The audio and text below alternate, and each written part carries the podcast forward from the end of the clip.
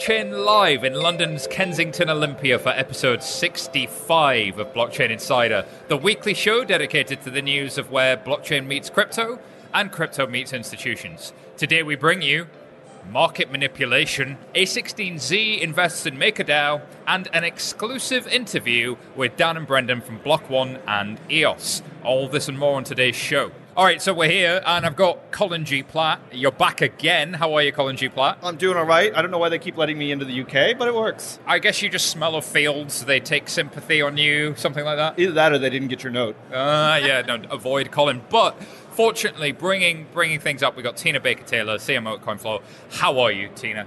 I'm great, Simon. Thanks for having me. Thanks for being back on the show and bringing up the level of standard of discourse. Well, if we needed that little extra. We, we, we needed that. We yeah. need that a lot. Just a little.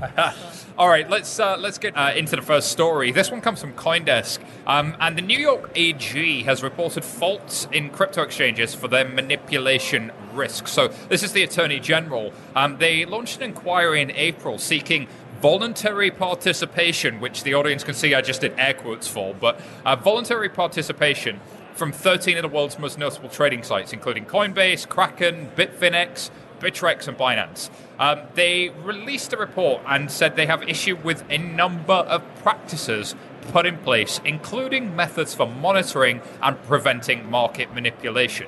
They also took specific aim at Kraken, who declined to participate, and uh, Kraken actually blasted the effort in a fiery statement back in April. So, uh, interesting times. Uh, Tina, what's going on here? Is this uh, the Attorney General is going to sue all of the things? Well, I personally think the Attorney General um, took a little bit of a liberty here. I, you know, I, I, I, do. Ooh. I think is the New if, York Attorney General going to come after you? probably. uh, I think if you're requesting voluntary information, perhaps maybe a little bit more than two weeks might have been uh, recommended. Um, the level of information that they were requesting had a lot of depth for somebody to compile for in a two week period. Oh right, so I wasn't aware of that. Yeah, the yeah. New York AG had said you've got two weeks to get this ba- information. Basically, yeah. Uh, so the interesting thing is banks are really good at taking a year to get you information, exactly. sometimes two years. Yeah. So why has this been so public that the uh, AG has blasted these exchanges? Well, so in Kraken's case specifically, if you read the report, what I think is interesting is every time they come up with a summary of what they think on that particular issue, whether it's regulation, market manipulation, there's a number of sections. Um, there's this little blue box that says, and unfortunately, because Kraken didn't provide this information, we can only assume that they're a high risk. So if I'm Kraken, I think that's just. Yeah naughty. I just I felt like they took liberties here, and I actually think that the blast back from Kraken was pretty measured. Mm. Um, I didn't think it was. I think they could have. Uh, they could have blasted. They, they could stronger. have been harsher. Yeah, it, it is interesting. I'm going to set you this impossible task, and because you didn't meet the impossible task, you suck basically. And you know, there are people that responded, like Coinbase, um, and then they found fault with them that they were prop trading on their own exchange. At which point they went back and said, uh, "No." And had to further explain that, but that was after they issued the report. So, if they thought that that was an issue, why not call Coinbase on the phone and ask them to clarify before you produce the report? So, Colin, is this amateur hour at the New York AG?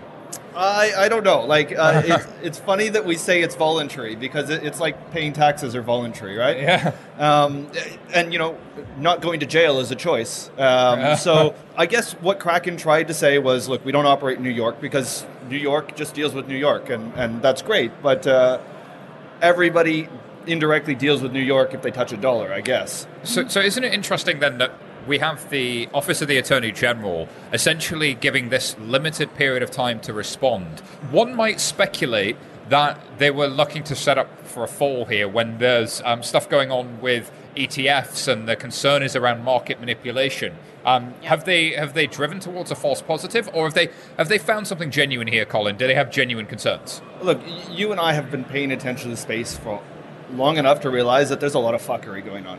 like for them to single out Kraken for not responding, and I, have got Jesse's tweet. I, you guys can tell me how measured it is. He wrote, NY, New York, is that abusive, controlling ex you broke up with three Love years it. ago, but keeps stalking you, throwing shade, your new relationships, unable to accept that you have happily moved on, and are better off without them. Yeah. Hashtag get over it. I mean, I, I don't tweet the New York AG I don't that love way. you anymore. Um, I, I don't know if I was managing a lot of clients' money. Some of them, I think, rightfully so. in New York has said, look, your controls aren't up to par, and people we know people that have opened accounts on purpose in the state of New York to prove that they're not doing it. So I think this is interesting. It feels to me like a curse on both of your houses, right? Um, the, it, there's no need to be childish as an exchange, but also two weeks is bush league. Like that's that's bullshit. Like, Is it? Yeah, no. Like name uh, when banks get regulated or banks get requested for information, they have to have all of their controls available in two weeks for something new that comes. It, The stuff never- they asked was pretty basic. I mean, you can read through it. It's like, do you have a policy against self dealing? Yes or no? And if you come back and say no, then they'll ask more questions. But like, I've been on the receiving end at a bank, and two weeks is generous. Like, we've had to get stuff around to way worse than the New York AG in 24, 48 hours when they give it to you on a Friday. But if you have it to hand, that's doable. If you don't, then you need to have a discourse that doesn't You go work at the public. bank, nobody's got anything. But but the interesting thing is how this discourse went public. The, the New York AG were the first to go public with Yeah. this, and that wouldn't happen with banks. I, th- I think that the, the higher road could have been taken. So if, if you want to um, be in a righteous position, then you state at the beginning of the report that these exchanges did not contribute, and so therefore none of the findings will have any information about Kraken, Binance, and whoever it was, OKX, maybe I can't remember, And then you get and then leave it at that. Yeah, and you get guilt by disassociation because if one thing, if the concern around ETFs is that uh, there is limited controls in place across the market, whilst there are some exchanges that have demonstrated controls, there are others that haven't. So there's a concern about market manipulation and other risks in the market. Then by saying, well, some responded and here's the ongoing dialogue, but others didn't, and this is part of our concern, then you would probably make a point that's, that's pretty fair. But actually, the point of like everybody responded, we found problems with everybody, and they had two weeks. It, it does feel rushed. But uh, you enter into dialogue. When they say you've got two weeks, you go, all right, here's what I can give you now, and here's what I can give you in a week or two time because of whatever. And you're dealing on good faith there. And I think I, I, I would slightly disagree on the, the comment about Binance and Kraken. I mean, they specifically came out and said, we do not do business with New Yorkers or in New York. And they said, well, okay, we looked at that and scratched below the surface, and yeah, you do. Yeah. And we're recommending that we take you to court. And, and I think that's that's a fair comment. But listen, I got to move on. We could talk about this forever. The next story comes from uh, well, it was actually a Medium blog that was done by A16Z Crypto themselves. A16Z, the crypto fund, has purchased six percent of MKR, backing the stablecoin MakerDAO, um, and they've uh, apparently uh, taken six percent of that supply for 15 million US dollars. Um, that gives A16Z a stake in the first quote unquote functional decentralized stablecoin, whatever that means. And their purchase is one of the first from A16Z, that new created fund they did specially. As part of the partnership, MakerDAO will receive ongoing operating capital through its growth stage. So this is a good way to get cash to grow the business. We talked to Garrick Hileman earlier about stablecoins. Um, Colin, I know you have pretty strong views on them. Uh, They're shit. what- yeah. should we should we say any more on this one? I mean, like, I mean, uh, look, if you're if you're A16Z, and I'm glad you said it the right way, um, not not this British way, and you can get a discount on something that's supposedly worth a dollar, and you can have a connection with the team where there's kind of a dearth of talent, a quality talent, and you found some. hey, It's a great deal, and and I'm all for A16Z ripping people's faces off and doing this. I'm happy that they did it on a stable coin because you don't have retail investors putting their life savings in, speculating on a dollar being worth a dollar. I hope. if people are looking at doing that, please don't. And any of your investments, we'd never give investment advice and always double check what you're trying to put money into. Um, but I think that the stakes are low for retail investors in this particular thing. But a lot of people are going to get burned by the fact that somebody is giving you something worth a dollar to somebody else for a lot less than a dollar. You're paying. why for might in somebody end. want a stable coin? Well, I, I don't know. why someone would want a Um.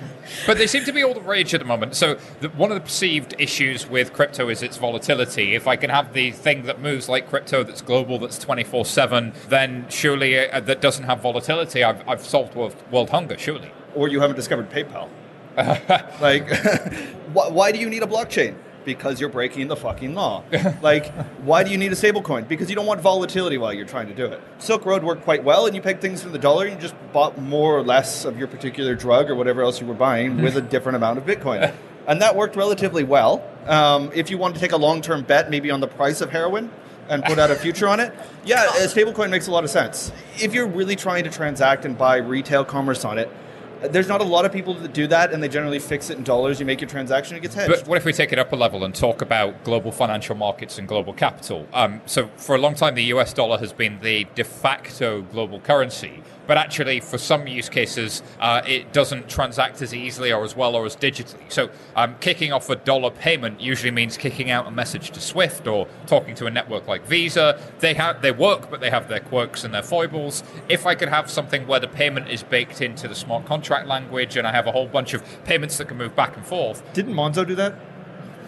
I don't know that they have. I don't know Monzo have built. They, they can do peer to peer payments between people who are on Monzo or that use faster payments. But I can't pay somebody at the other side of the world with a stable value when it moves. Okay. I live in Europe. I don't want a digital dollar. I would rather have a digital euro. Like, Right, how but is this that is, helpful? this is assuming that we're pegging to a digital dollar rather than something that is They're stable that digital isn't dollars. No, like I tried to push my Malawian kwacha. Nobody wanted that. um, but you know, everybody's I guess going for the dollar, as you say. It's global trade. But the question is like, what are people using them for right now? It's decentralized exchanges. But I, I thought the challenge with this particular deal, um, actually, I didn't attach any relevance to the stablecoin at all. It was more about them uh, raising 15 million, issuing these tokens. Um, and then selling a huge share of tokens to one particular investor without putting it to a vote to their community at all. Well, so that's interesting. They broke their own governance rules in Yeah. order to do this. Yeah, Uh, which, I mean which makes that you beg- I think is the bigger The issue immutable here. smart contract ones. Uh, Yeah, so it, it begs a cre- it creates a credibility question when you set up a, a bunch of governance rules that you then don't follow yourself because A16Z Yeah. came along with a boatload of cash. And the 15 million that they raised was supposed to be for, you know, operating costs for 3 years. 15 million for 3 years. maybe hey, they have hey, FOMO. that's cheap in ICO land. Guess. Maybe, maybe whilst we're talking about FOMO, then a story from Cointelegraph. Um, from adoption to FOMO, apparently the reasons behind Ripple's leap, if unless you've been sleeping under a rock, you might have seen that the price of XRP has uh, shot up by nearly 3x. Um, and uh, there's a quote here from Brad Garlinghouse in Cointelegraph. Um, he said, We were, from the beginning, really looking at how we work with governments, how we work with banks. And I think some in the crypto community have been very much how do we destroy government and how do we circumvent banks? Um, there's rumors um, that on the back of this, that some, something like 40 banks were about to adopt XRP's uh, X current product, or is it X Rapid? Uh, yeah, X Rapid. X-Rapid. I always get those two mixed up. Uh, and uh, that does use XRP, unlike Mm-hmm. uh, Xcurrent that does not use XRP. And so there was always some confusion. If most of the banks are using the thing that doesn't use XRP, then it, does XRP have any value? Well, now they're saying. Uh, now there is a rumor that no spokesperson will substantiate that roughly 40 banks will be using, uh, or 40 institutions will be using XRP at the end of the month, and that has spiked the price. Well, interestingly, the price has fallen again. So, as of yesterday, that big gain that they had, the price has slumped 15% in the last 24 hours. Uh, so, the peak, I, my notes say, were uh, 66 cents Yeah. last Friday, um, and today it's 46 cents. That is attributed in the market uh, to investors taking their profits from the spike because it had been so low for so long that the you know diehard XRP army said, "Oh shit! Well, I'm gonna get out while the getting's good." I, I saw lots of tweets that really deeply saddened me, um, where a lot of people saying, "Great, it's 2017 all over again. Oh, the action's back," and you know, it's kind of moved from uh, being action on Binance and some of those exchanges to being uh, really leveraged longs and short positions on Bittrex, um, and then you know, kind of making the massive gains there. But this something smells rotten here, Colin. I, I, I read on a chat that uh, with a couple of people working in the industry this morning that they were talking about speculation around it being listed on Coinbase because I don't know if you followed that Coinbase has put out this like Google uh, form for anybody to list their coins on it, and and maybe XRP will get in. It's spiked on a potential rumor that they're going to into Coinbase. Part of the the sell down with Jed McCaleb. I think the fact is nobody knows. Uh, best of luck to, to Ripple and XRP and, and the XRP Army. Don't Shout really out go XRP into- Army. Shout out to, to XRP Army. Alrighty. Um, before we move on, today's episode of Blockchain Insider is brought to you by R3. Colin, you've heard of those guys? I've heard of them once or twice. Uh, David is actually speaking on stage today, so if you want to Where find out he? what he's doing with HSBC, I think he's speaking behind this live audience in about a half an hour. So do check him out. And they built something called Corda. Uh, Corda um, offers privacy, interoperability, integration, and other words that begin with I, and it includes those mission critical features that every complex business needs, including the world's only blockchain application firewall, which I keep wanting to call BAP but then it just makes me hungry. Um, but we did speak to uh, Richard Brown and Mike Hearn a couple of episodes ago on Blockchain Insider about what that is. So, so do check that out, or go to R3 to find out more. All right, next story. Well, it's not really a story. It's it's your blog post, Colin. Uh, So you became exciting. a crypto quadrillionaire without writing a line of code. I, exactly. I am currently worth $3.276 quadrillion dollars, according to this decentralized exchange token jar, which is basically the bastion of things. Okay, tell the story. What did you do? All right, so uh, it all started back at a conference last April in, in Seoul, uh, the Deconomy Conference. I showed up early with a bunch of people that were speaking there. We all had a bit too much beer and a bit too much pizza and decided, hey, you know, it'd be really funny because we have enough people around the table here. We can launch our own really stupid token. This was back in the in the days of when stupid tokens were coming out left, right, and center. Uh-huh. Early 2018 was a great time. So we came up with this really stupid idea, and we called it Pitch Token. And the idea of Pitch Token was, I'm going to raise ICO money. You come pitch to me as a VC, and I will give you Pitch Token to invest in your idea. Obviously, this is fantastic because I win, win, win. We joked about it. We all announced ourselves at this big conference in Korea about it, and then I had the bright idea to Google it and found out that Pitch Token exists. so, so Tim Swanson was there. He decided to fork it. We became Pitch Token Classic. Some people have been joking about things lately. I decided I'm actually going to launch Pitch Token Classic or PTK. So last Friday, I, I had time on my hands. So I decided to go to the Token Factory, which is a cool little thing. You fill out a form, and uh, boom, I had 15 trillion tokens and I put them on a decentralized exchange, and I bought them up to a thousand ether per token, which makes me a, a quadrillionaire. And I think I'm the richest person on the planet because In so doing, uh, you proved a bit of a point that this market might be quite easy to move market cap, and market cap may not be what it seems. I, I think the New York AG said that. But I think it's a fun point. Do check out Colin's blog post on Medium. Uh, just look for Colin Platt on Medium. And if you'd like a trillion dollars, I can give you some of that too. You heard it here first. If you'd like a trillion dollars, this guy's got, Yeah. got No a few. airdrops, space drops. and mic drops, clearly. All right. Uh, next one uh, comes from BitcoinCore.org. Bitcoin bugged out. Um, I don't know if anybody saw the CVE 2018 17144 bug. No? Does anybody want to talk us through this one? Wow. so basically, there was a patch to another existing problem in the Bitcoin core code, um, and the patch created a bug. And the bug sat there latent for about two years, undetected, unnoticed, and then someone found the bug and they decided that they were just going to fix it really quietly and not say anything until it was fixed. So the bug essentially would have allowed wh- whomever to uh, artificially inflate. It was an inflation bug. Ooh. Um, So there's only 21 million Bitcoin unless that bug was exploited. Correct, and it would have kind of happened on a side chain potentially, so you wouldn't even have known. It would have devalued the 21 million Bitcoin that are meant to be in the market. Eek. And then there is some speculation around uh, was the bug inserted intentionally? What better way to devalue the public interest and, and, and uh, commitment to Bitcoin than to devalue it? And then I read a Medium post this weekend that I thought was really interesting, talking about how you know the the the difference in ideology between cash and core. Um, and one of the guys that was responsible for finding the bug was actually a developer for both and said that uh, the only thing that really saved Bitcoin Core this weekend was the diversity between revisions and someone actually noticing that there was a problem in the first place. Um, and that the client diversity has been criticized by Bitcoin Cash community, but that actually this shows its advantages. There was an interesting sub story um, from Coindesk, and apparently, in the wake of that major failure, the actual code review process for Bitcoin Core is coming under scrutiny as well. Uh, running things at scale as a public, um, permissionless blockchain isn't easy, Colin. Yeah, and, and I think this just points out again, like, how much is the stuff worth? We haven't figured out all the kinks and all the bugs, Yeah. and we haven't figured out the process. it's an experimental technology, and if you're putting your life savings into it, be prepared to lose it. Like, there is a good chance you will lose all your money. That's the nature of blockchain in 2018.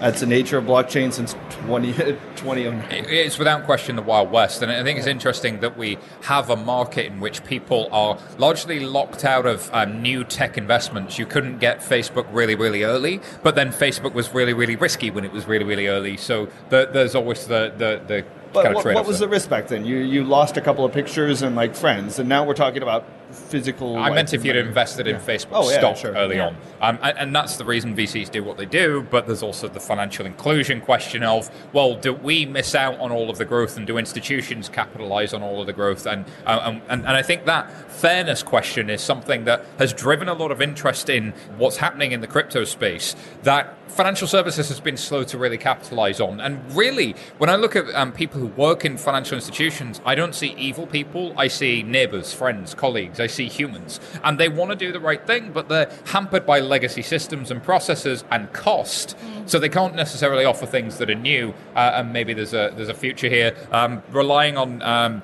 kind of open, permissionless blockchains is always going to have trade offs. Alrighty. Uh, some stories we didn't have time to cover this week. Um, one from Coindesk. The RBS blockchain team has jumped ship to build new startup using R3's Corda. Um, we'll have an interview with the team behind this live from uh, Blockchain Live in a new show coming up very, very soon. Apparently, there's a link here. Uber runs on a blockchain. Um, it's actually a thought piece from Finextra. Uber doesn't run on a blockchain, to the best of my knowledge. Um, but it was a really interesting concept. What would be the case if there was a decentralized Uber? What would that press release look like? And I think it's an interesting uh, piece to look at. The company Blockchain have taken a fraudulent ICO to court. And this is, do you know when you go into a supermarket Blockchain. and you go to the cereal aisle and you've kind of got like the mainstream Kellogg cereal and then you've got the supermarket ripoff? Somebody had basically done that to Blockchain, right? It's a French company. and it was a French company as well. This is why you can't trust Colin Platt. Um, that and he's a quadrillionaire. Um, That's why you can trust me.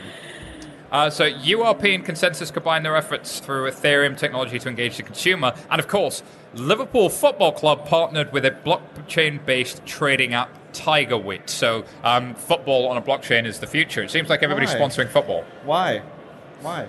I, I don't get this. So, um, there's a. no- It seems to be that people who watch a lot of football might also be punters who like to gamble, which are the crypto audience Yep. right now. What? Which makes sense. Didn't like um, Paris Saint Germain launch an ICO or something so you could trade that?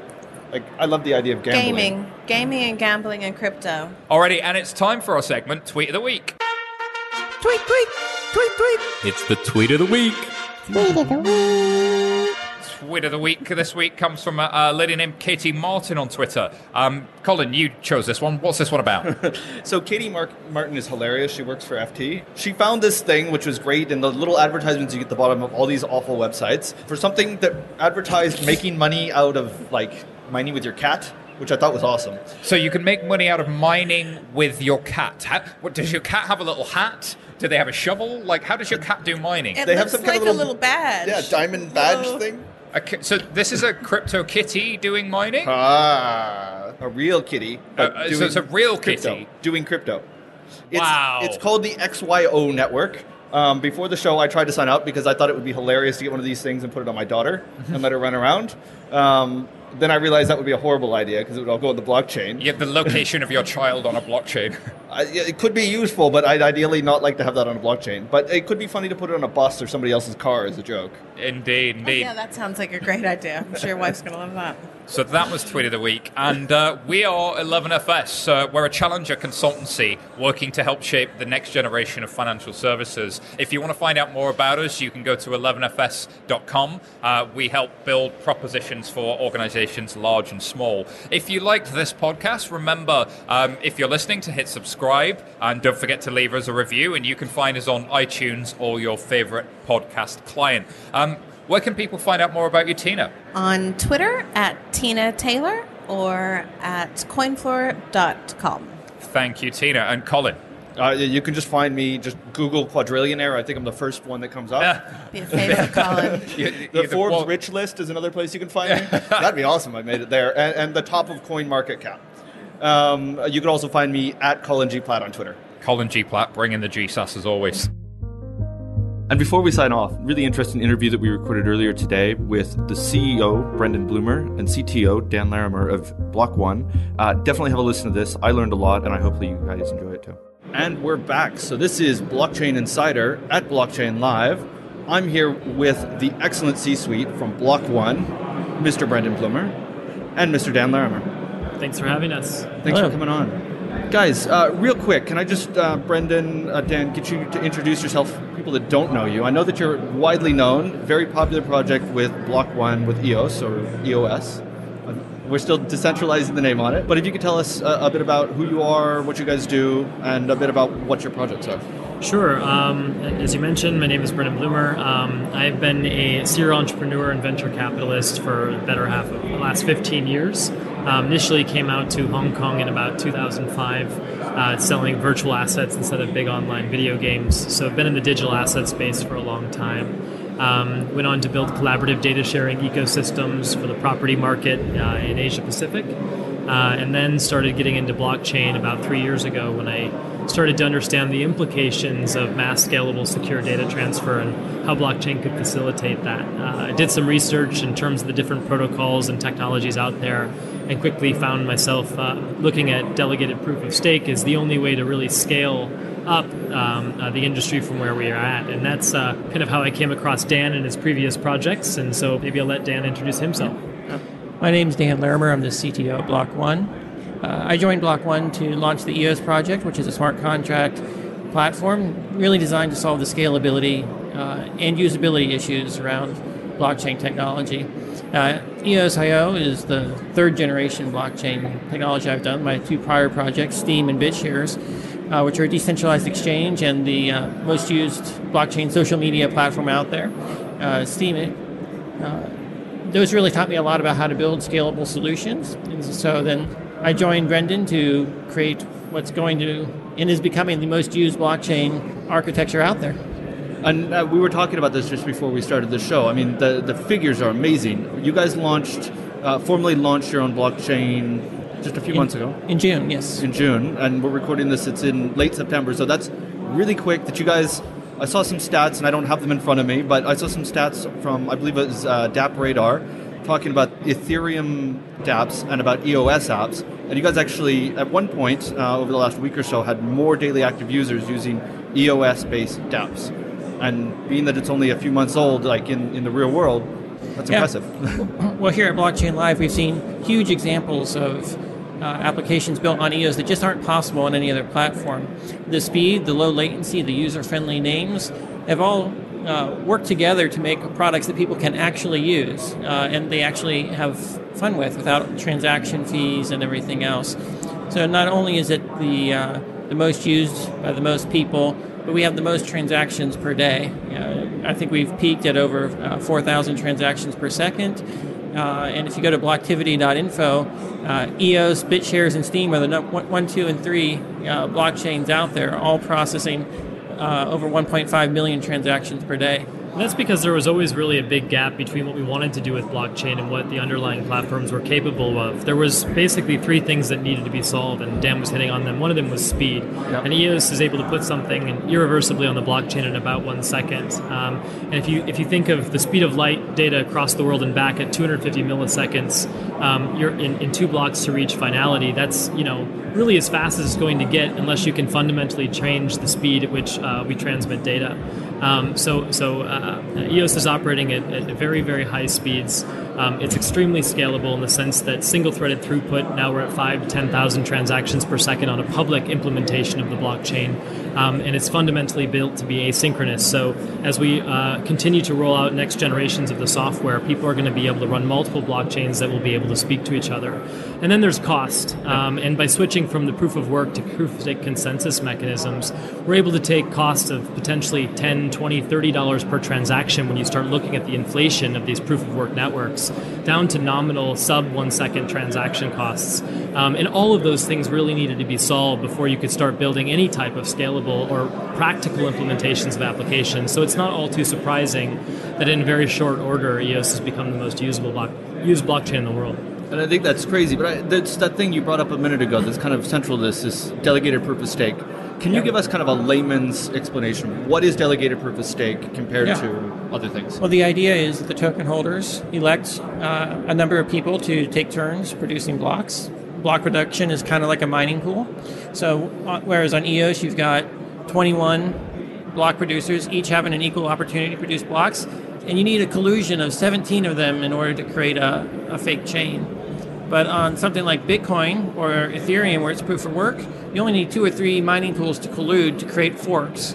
Um, and all we really did is formalize the relationship between the token holders and the people who are producing blocks so that the, you don't have difference in control uh, between the two. So uh, it allows us to make things faster. We get guarantees like um, that a block actually is irreversible, whereas on something like Bitcoin or Ethereum, uh, blocks are never final. Someone could always come along later with doing enough proof of work and change the history. Right. Um, so that's that's the idea is that uh, the token holders are in control of what happens. You're either voting with tokens or you're voting with hash power. this voting with hash power, if we kind of look at the proof of work system, is based on the idea of I burn a lot of electricity and spend a lot of dollars or yen or whatever it is burning electricity to secure a blockchain. And what you guys have done is flip that on its head and said, well, you have a token that's worth money, and if you do something wrong, uh, uh, just really briefly, you lose that money. Is that kind of a good way to explain that? Well, it really boils down to the people who own the tokens have the most to lose Yeah. if the network fails, or and the, collectively they should be making the decision together. It simply aligns the beneficiaries of the network with the decision making of the network. All blockchains are voting machines, and uh, when you have a, a, one party voting on behalf of another, um, then you have misaligned interests. So it's really just about st- restoring that alignment, um, so that you uh, have, have you're, you're protected for more um, more types of attacks, or at least better incentivized to prevent them. So EOS, the cryptocurrency, obviously is a decentralized network. It's a like Bitcoin or like Ethereum, and then there's Block One, the company that you guys represent. Can you talk to us a bit about what Block One, the company, does? So Block One uh, is a publisher of obviously decent- open source software, um, and so we spent the last year laying obviously this foundation for people to build decentralized applications. Um, part of the strategy of the token sale itself was to preserve value that would have been wasted or gone to burning electricity, and then re- divert that back to the developers that are really leading the innovation of the space. And so you see things like the E EOS VC program, where we've already put a billion dollars of capital and disseminated that to the existing investment leaders in the space. And from here, um, we're going to also be building on that platform ourselves. And in the next couple of months, you're going to start to hear some of those applications that we're releasing. As we build and release applications built on the technology itself, these applications are designed to empower the developers also building on the application, not to compete directly with them. We really believe that blockchain is the future of all multi-user websites. So every business, every bank, every social media company is going to be moving onto the blockchain in the next 10 years. It's going to fundamentally change how cybersecurity threats are handled, and any company that's not moving to a blockchain uh, is potentially legal li- legally liable for negligence in securing their users once the technology is there to make it a best practice. So our job is to produce the blockchain technology, the user-facing wallet, and the whole security stack so that companies can move their business processes onto the blockchain in a timely manner. And what everyone benefits. So the future blockchains are going to be ubiquitous. There's going to be millions of blockchains. Every company is going to have multiple blockchains, private, public, and or public chains, all communicating with each other. So we're building the infrastructure that's powering the future of the internet. That's pretty cool. And I love, you know, as a, as a consultant working in the blockchain space, I love the idea that anybody not working with this is, is legally liable in the future. So definitely give us a call. and and that everybody's going to go to this. I, I want to touch on, you, you highlighted kind of this interoperability. A lot of people have built EOS and other third, fourth generation blockchains as being competitors of Ethereum. Do you see yourselves as a competitor of Ethereum or Bitcoin or any other existing solution, or is it different? We produce open source software. Ethereum is a blockchain. The EOS blockchain is just a community run project. We're supporting all EOSIO based chains, whether public or private. So uh, we're not really competing in the same space as any individual chain. Our goal is to make sure the blockchain technology, then the products that we're building that use blockchain technology, our, uh, who our real competitors are. And the truth is, is that if developers are serious about building large-scale, scalable applications, it's not like they can use either one of them, and there's a choice. Um, so I don't think that uh, we're directly competing with them because the things that run on EOS just can't run on Ethereum. And that's a really interesting way to look at it because it, obviously what we talk about a lot is there's a lot of different technology choices out there. Before we started talking about blockchains, not everybody would use the same type of database or the same type of programming language because some of them are better for certain things. And it's really good, I think, that you guys are highlighting, uh, particularly where that kind of shifting into what's the future, what are you guys excited about, what are the projects that you go, okay, I want to learn a little bit more about this because I think that that has uh, not been explored enough before.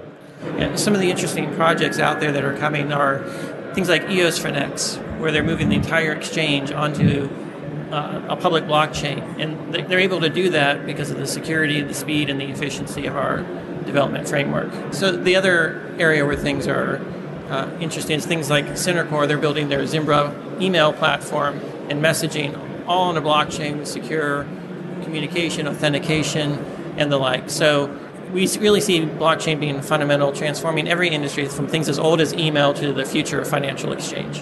One of the things that's kind of outside of that we hear a lot about, and I, I think you talked about that this morning, Brendan, stablecoins. And Dan, I know you worked on stablecoins in previous projects. What do you guys think about high level stablecoins? Is this something that helps, hurts, uh, doesn't matter long term, or is critical? There's a lot of really interesting stablecoin ideas out there. There's pegged assets like Tether, and I guess Gemini has got some. Uh, and there's lots of interesting new financial products that can be built on a blockchain with smart contracts that allow you to use collateralized smart tokens, things like uh, BitUSD on BitShares. But with with EOS and things like the Bancor protocol, there's all kinds of new systems that can come out. So I'm really excited to see what the market's doing. I see new things every single day. One of the things that I've worried about, and I'm curious how EOS, the technology, deals with it, is, is a notion of a top heavy problem. That if I'm pushing more value through a blockchain than is necessarily supported by you know, proof of work, the miners, it becomes economically viable to try to destroy that blockchain to achieve that value. And I like to kind of explain that in layman's terms to say there was a car sitting out front. Theoretically, it cost me a thousand pounds to break in and steal that car. If there was a hundred thousand pounds sitting in a briefcase, that changes the equation I don't need to steal the car, I can steal that. And that's that's what I worry about with some of these stable coins. Is that something that you worry about in general with stable coins, and is that something that EOS considers this top heavy issue? I think you also need to look at how a blockchain could recover from an event like that, um, and what the true damage would be uh, if the you know the the remaining people, the good actors, were to you know fork away and restore an earlier state of the blockchain. But Dan can talk a little further. There's another aspect of this, which is identified, verified accounts on a blockchain with identity tied to a blockchain and the value, like if you could restrict your account to only allow transfers to other identified accounts, then who's the thief going to steal it from? They're going to transfer it out of your car into their car. You know exactly who they are. You can hold the real life person accountable. The problem we have, you know, with the anonymous nature of a lot of blockchain technology, when you're hacked, you don't know who to hold accountable. Yeah. And uh, but with the software we're producing, our, our upcoming iOS app, it's really going to give everyone a hardware wallet in their pocket, and it's going to be a lot harder to break into and steal private keys. Uh, and with time delays and other features we have in our protocol, it's even harder to hack contracts or take advantage of bugs. The winner of our hackathon uh, created a reputation system so you can kind of identify people who are potential hackers and block them from interacting with your contract those types of solutions are really going to help secure this at a, at a fundamental level. And there's a lot of really interesting implications that come out of that as well. As, as soon as you start to have identity interoperating with these systems, do you find that a lot of bigger institutions, or possibly governments, are latching into that idea, or is that something that's still kind of foreign to them? There are a lot of applications enabled by identity on a blockchain. It prevents money laundering, it prevents a lot of fraud and theft. It also allows regulatory compliance you know, like I said earlier, all multi-user systems, whether you're a bank or a government, mm-hmm. they're going to need to be on the blockchain in the next 10 years. Uh, so identity will be on the blockchain. Uh, and we'll have all the benefits of uh, current system, both in terms of privacy, in terms of intermediaries and escrow, but we also uh, have the benefits of blockchain in terms of accountability, anti-fraud, um, eliminating the threat of inside jobs and things like that. I think uh, a lot of people can underestimate the impact of unique identity, and we look at it from kind of a government ID perspective and how that can, uh, you know, uh, make it easy to open bank accounts and transfer ID from one project to another. But really, just establishing unique identity or unique users in the first place is really the, the, the massive use case in the sense that when you have a social network or Reddit, Twitter, anything that can rely on unique identities, not only can you restore the integrity and accountability of the entire platform, but you can truly build a decentralized version that can autonomously reward, assess, and reward value for all the users that are that are operating on it. And until we have that identity layer, some of those things remain a little bit more theoretical than practically implementable. You can also restore accountability to government elections and things like that. So, well, that's that's a pretty cool idea. I think, especially right now, it's very very topical. Yes looking outside of the, the EOS and I guess the other projects, Steemit and, and BitShares ecosystem, what are some of the things you guys see that you go, well, that's actually quite cool in the in the wider blockchain world?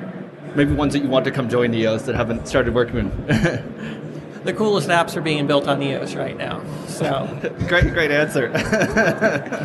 it's true. I mean, um, there's a lot of interesting concepts that are there. I think pe- think there's a big gap between people knowing what the problem is they need to solve and having the teams and expertise to actually solve those problems.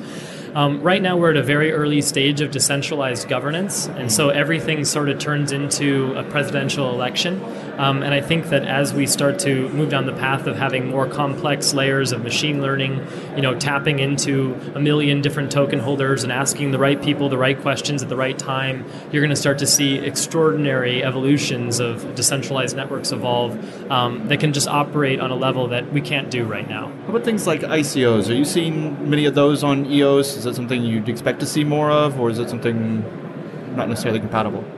People do ICOs using the EOS token even before the EOS network was live. Yeah. But um, there's really a new model. People are creating, uh, whether they're utility tokens or they're, they're building their app first, and yeah. they're, they're creating things that have value that are traded non fungible tokens and other monetization strategies other than ICOs. And I think that's that's the future. And ICOs are, you know, such a broad definition that lumps so many very different things together. So it's hard. I mean, you're going to see ICOs on everything, but I think that the way that they're um, the way that they're being conducted, you're going to see uh, uh, people moving from more of tr- tr- traditional simple ICOs um, uh, to all different types of creative solutions. One last question before we take off. If you could tell the community that's listening, you know, why they should come to you that haven't necessarily reached out to you before, um, how they can get a hold of you. What are some of the things that you'd love to hear more about that you haven't heard yet? I think that if you're if you're if you're really serious about implementing your ideas in a way that people can actually you know large numbers of people can use them, take a look at our technology and compare it to what else is out there because I think that uh, that, that developers that are uh, you know are sitting on a lot of experience will realize that this is the only way to actually de- deliver something that's scalable today um, and and higher high performing. So just take a look at our dev tools, take a look at our blockchain. I think that um, it speaks for itself. Dan, yeah, yeah you can. Uh Learn more about our software at eos.io and more about our company at block.one. Uh, you really can build things on uh, EOS.io that you can't build on any other blockchain, so it's the best place to start. Excellent. And how, how do people follow you, Twitter, elsewise? You can look us up by our names. I'm just at Brendan Blumer. Yeah, and I'm ByteMaster7 on Twitter. Excellent. Great. Thank you very much, guys. Thank you. Perfect. Thank you. Thank you very much, Colin. And you can find me at SY Taylor on Twitter or find me at 11fs.com or in your favorite podcast client every week. Uh, thank you very much and uh, take care.